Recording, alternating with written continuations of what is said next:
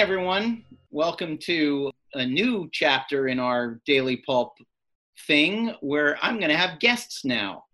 And our first guest is my old pal, James Urbaniak, actor, writer, director, uh, legendary Twitter user. Uh, and he's going to read from a great book that he just finished. James, join us, please. Oh, hello. I didn't see you there. Hi, David. Good to see you. Great to see you too, James. In the, I should have had you come through a door, like it was, you know, the Sonny and Cher show in the 1970s. James Urbaniak. Yeah. Hey, everybody, look who's here! It's James Urbaniak. I could have had my wife hold the camera and yeah, right. I could come through the front door, but uh, hey, don't go outside if you don't have to. I say exactly. Uh, so James is going to talk to us about John Fante I think that's how it would be best pronounced. I've been saying Fante, but uh, whatever could works. Be, could be true. Who and knows how they said it in the old country? Exactly. The old country of Hollywood in the 1930s. I, I think the book is from. But uh, James has uh, is going to read us a chapter from Fante's After. Do you remember what year the book's from? Yes, the book was published in 39. Mm-hmm. Uh, it's a book called Ask the Dust, uh, and but it's set in 33 because the Long Beach earthquake mm. uh, occurs at one point, and I looked it up, and that happened in 33. So it's ostensibly wow. 33. All right, I'm just going to preface this by saying a few things. This is a very short chapter, it's only seven and a half pages, but I thought it worked really well as a standalone story, and there are definitely noirish elements. Uh, the main character is a young man named Arturo Bandini. He's a young writer living in LA. He's originally from Colorado. Uh, he's very down and out. He's living in a cheap hotel downtown in the neighborhood they used to call Bunker Hill, which I'm sure you're familiar with, uh, which is sort of like where the Walt Disney uh, uh, Symphony Hall is now.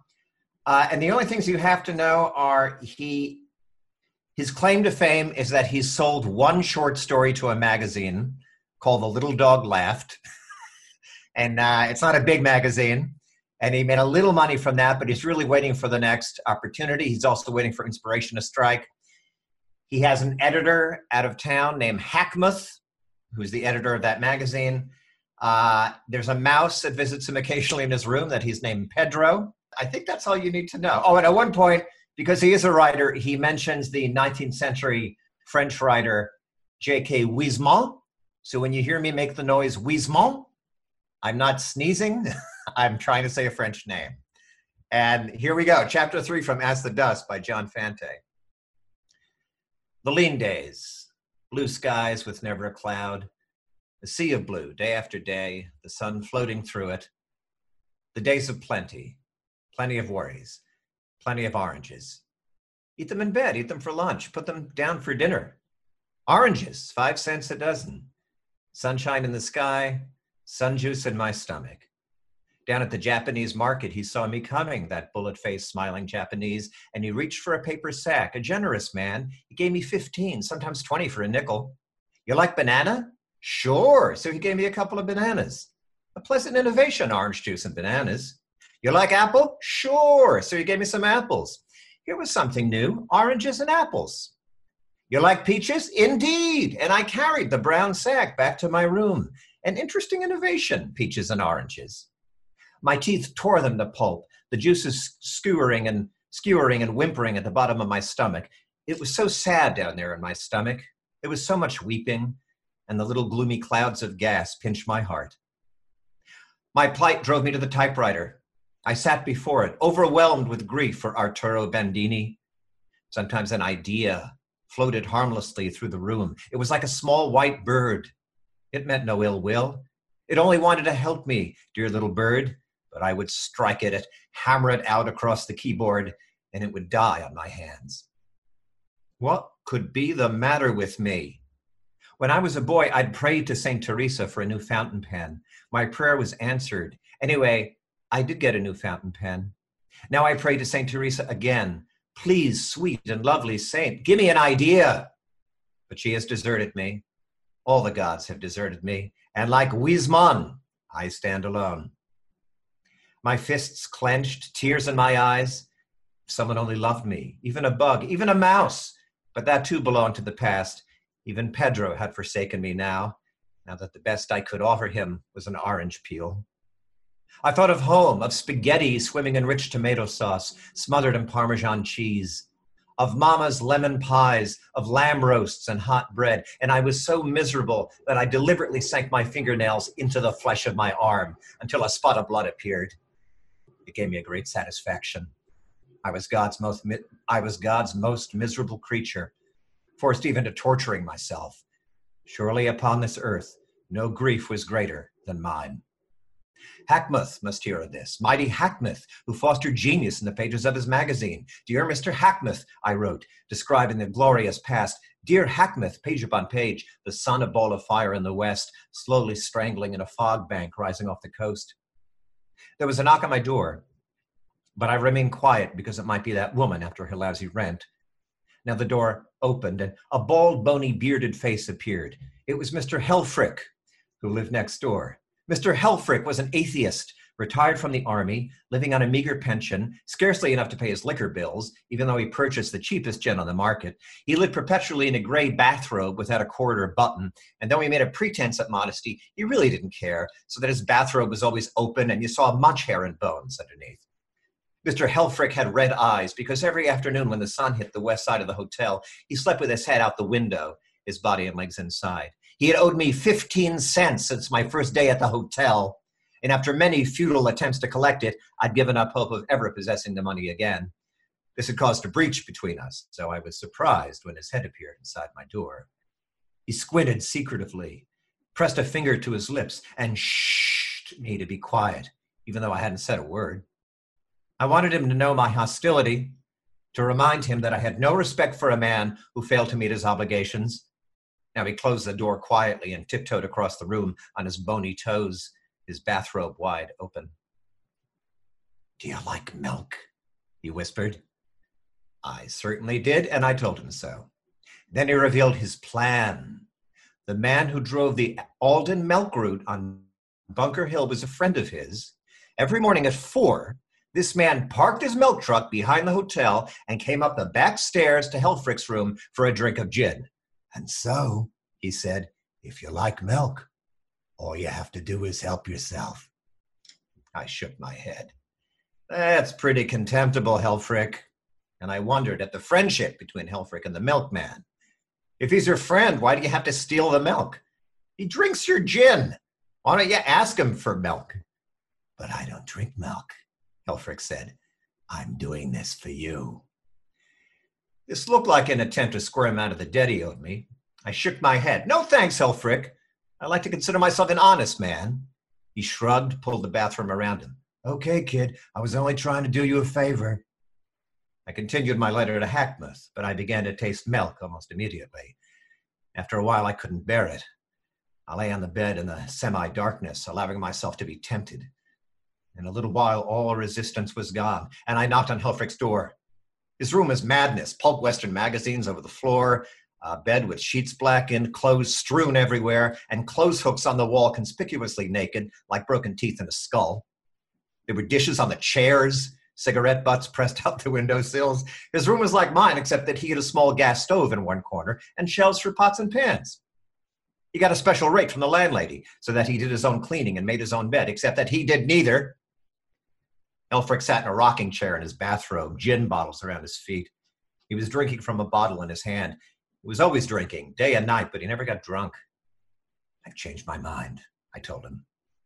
He filled his mouth with gin, rolled the liquor around in his cheeks, and swallowed ecstatically. It's a cinch, he said. Then he got to his feet and crossed the room toward his pants, which lay sprawled out.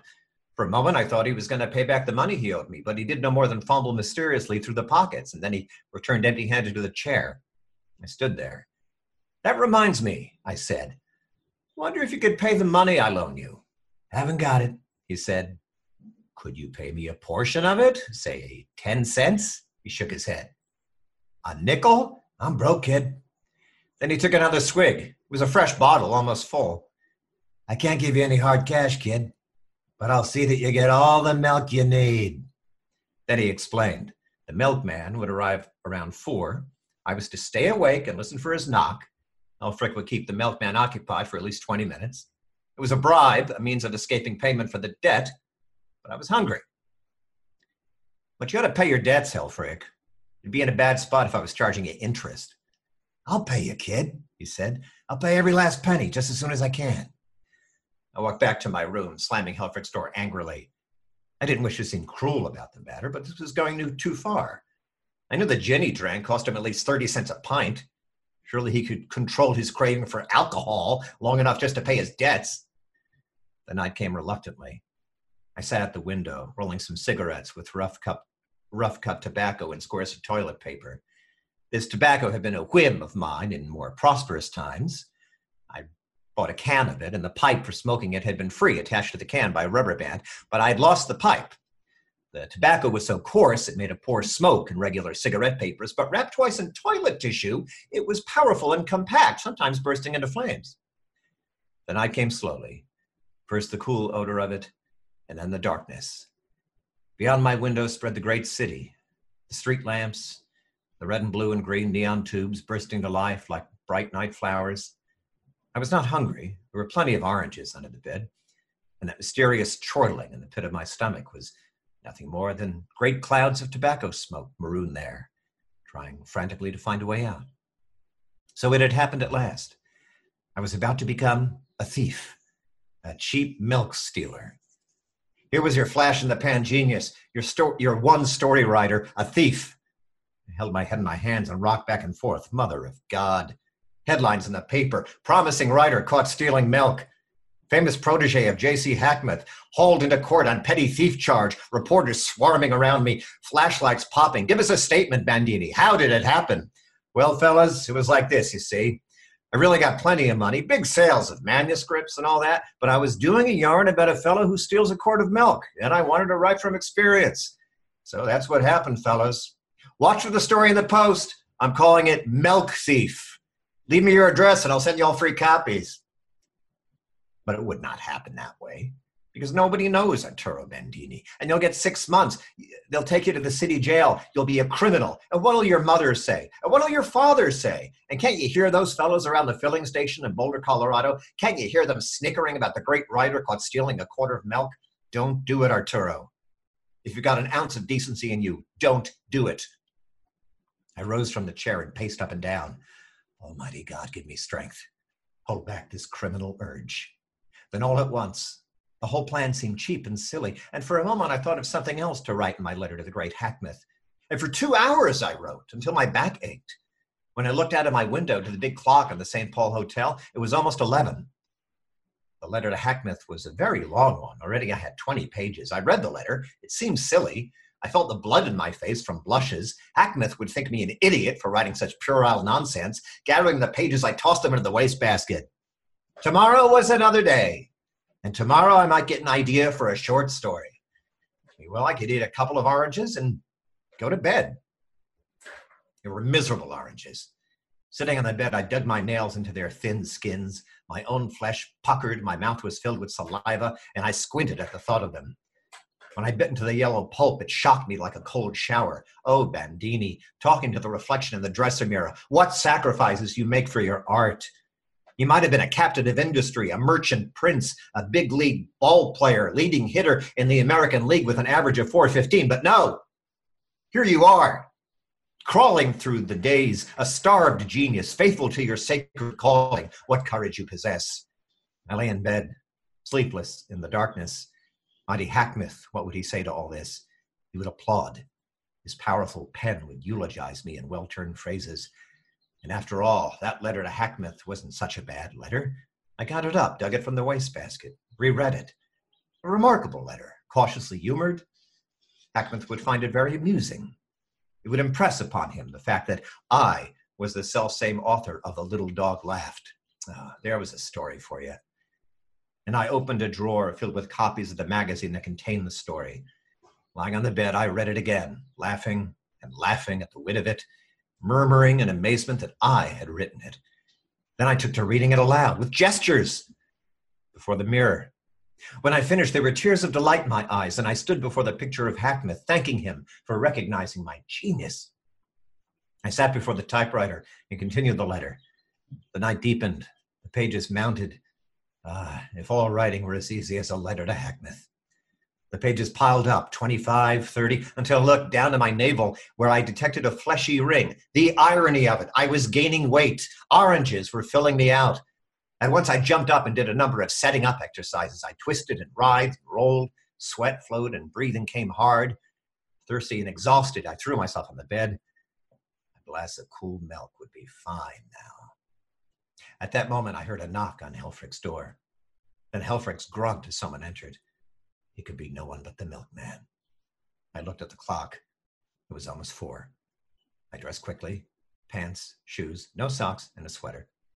The hallway was deserted, sinister in the red light of an old electric bulb. I walked deliberately, without stealth, like a man going to the lavatory down the hall. Two flights of winding, irritable stairs, and I was on the ground floor. The red and white Alden milk truck was parked close to the hotel wall in the moon drenched alley. I reached into the truck and got two full quart bottles firmly by their necks. They felt cool and delicious in my fist. A moment later, I was back in my room, the bottles of milk on the dresser table. They seemed to fill the room. They were like human things. They were so beautiful, so fat and prosperous. You, Arturo, I said, you lucky one. It may be the prayers of your mother, and it may be that God still loves you in spite of your tampering with atheists, but whatever it is, you're lucky. For old time's sake, I thought, for all and for all time's sake, I knelt down and said grace, the way we used to do it in grade school, the way my mother taught us back home.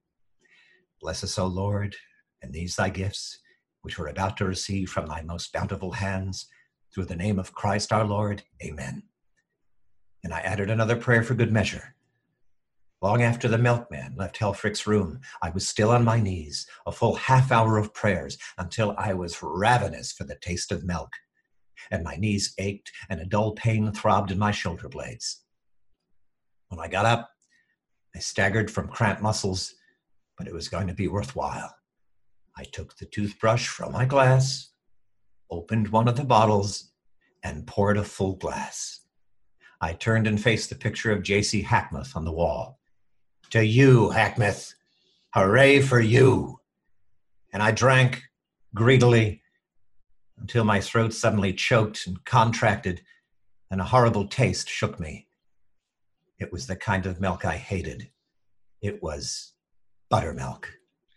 I spat it out, washed my mouth with water, and hurried to look at the other bottle. It was buttermilk too. That's it. That's fantastic, James.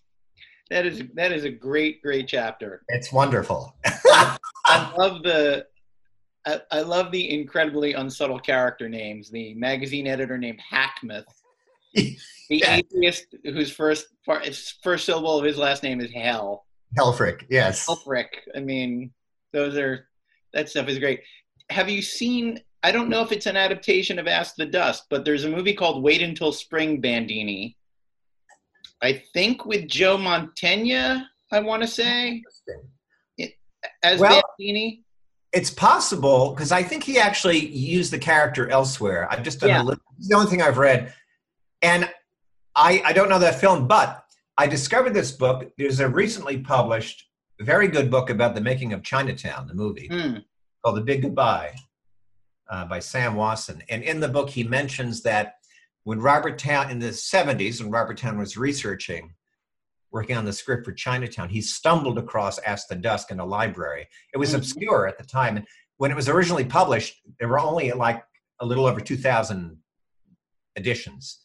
Then it was sort of republished later, I think in the late. That's where it took off. Yeah, and Charles Bukowski had given written an intro for a later edition, and it got a little more attention. But it, so it was one of Towne's influences for Chinatown, not in terms of story so much as just a feel, the way people talked in the 30s in LA, and just sure. the feel of LA back then. Sure. There's another extraordinary chapter where there's another crime adjacent chapter where a guy he knows decides to drive into the valley to steal a cow. and, they, and they go on this crazy just trip. like today exactly because that's where the farms are yeah uh, yeah. it's it's an extraordinary chapter, though a bit darker than this chapter. Sure, no, but that's great, and that's very much in keeping with what I'm doing. But I also just discovered that a few years ago, Robert Towne made a f- directed a film adaptation of this book. Oh, okay. But I haven't. I I'm I don't feel the need to see it because I just want the book to live with me for a while. Sure, sure, I get it's, that. it's just so evocative of L.A. uh, timelessly in many ways, and Well, then yeah, of its Depression era time too. yeah. As, Uh-huh. as someone who has dodged a milkman uh, or dodged a landlord while having people owe me money. Uh, and it Well, also reminds me. back. It reminds me very much of uh, one of my favorite LA books, and I'm sure one of yours from the same period, uh, Nathanael West Day of the Locust. Of course. He even, and it's funny because this was published in '39, and I believe Day of the Locust came out in '39 as well. Yeah, that sounds So right. It would have been no direct influence, uh, but there's even passages in this where he, where uh, Fante describes like the people who come to LA to die, and he practically uses the same language that uh, West uses. It's just, it's just they're all they're both drawing from the same well. Sure. It's happening, and they're both also really super evocative and extremely funny too. When they're funny, they're and this chapter is hilarious. I think, Sure. especially the payoff at the end. it's funny because uh, I did a I did a video a couple of days ago about the uh, introduction of the character of Carmen Sternwood in Yeah. in the Big Sleep, and of course you're in a music video of a song by Aimee Mann where she name checks both Carmen Sternwood right. and the Day of the Locust, uh, Nathanael uh, West. So fun stuff. Have you seen the movie with Donald Sutherland? Yes. I have not. it's a crazy, crazy movie. It's worth seeing for observing the three minutes in time when William Atherton was believed to be a leading man. Uh, Yeah. Adolf Sugarland Express. yeah, exactly. That exactly. It's- you- But Day years Locust, before it goes Day of the bust. Locust coming up, Sugarland Express going down, and supercilious character actor for the rest of his life after that. But I like him, and he's very good in it. And of course, you have to get past the uh, cultural oddity of Donald Sutherland's character being named Homer Simpson. Yes, yes. Well, you get past have, that. to, you have to take seriously a movie in which people are constantly saying, "But what will Homer Simpson think? Yes. What will Homer Simpson do next?" Now, I love Donald Sutherland based on having read the book several times. Mhm. I don't see him in that character, Mhm. but I'll. You know who I see from the period who'd be more of that character is Elliot Gould. Interesting. Because I think Elliot Gould pro- can project a sort of thickness Hmm. in every sense that I see in that character. But what Yeah, do I? Sutherland, Sutherland leaned into the, uh, as he did with a lot of things in that period, he leaned into the uh, isolated weirdo Yes. aspect of Homer Simpson as opposed to the the thing of it. And I could see how that could work. I'm curious, but I love that book. But this Yeah, is give it a give, give the movie a watch. It is it is the quintessential Karen Black movie, if nothing else. Love Karen Black as well. Yeah, it is One the of the great- moments of my life, of my act career, was I'm in an obscure. I did an obscure film, which I won't mention because it's not good. But Karen Black is in it, ah, and we were in a scene together. We didn't. I and but I was doing something with another character in the scene, but she was present in the scene. And then we cut, and then I sat down, and Karen Black turned to me and said, "James, you took control of that scene." And Karen Black telling me I took control of the That's- scene was one of the all-time top five compliments. absolutely. Right up there, Absolutely. Top five. James, thanks for joining me on the Daily My pleasure. I got the memo. contribution. All we had in the house was beer, but I poured it in a glass to try to class it up. There you go. Honestly. I appreciate it. Thanks, James, and we'll uh, we'll do it again sometime. By all means, thank you. For more information, visit pendantaudio.com. Thanks for listening.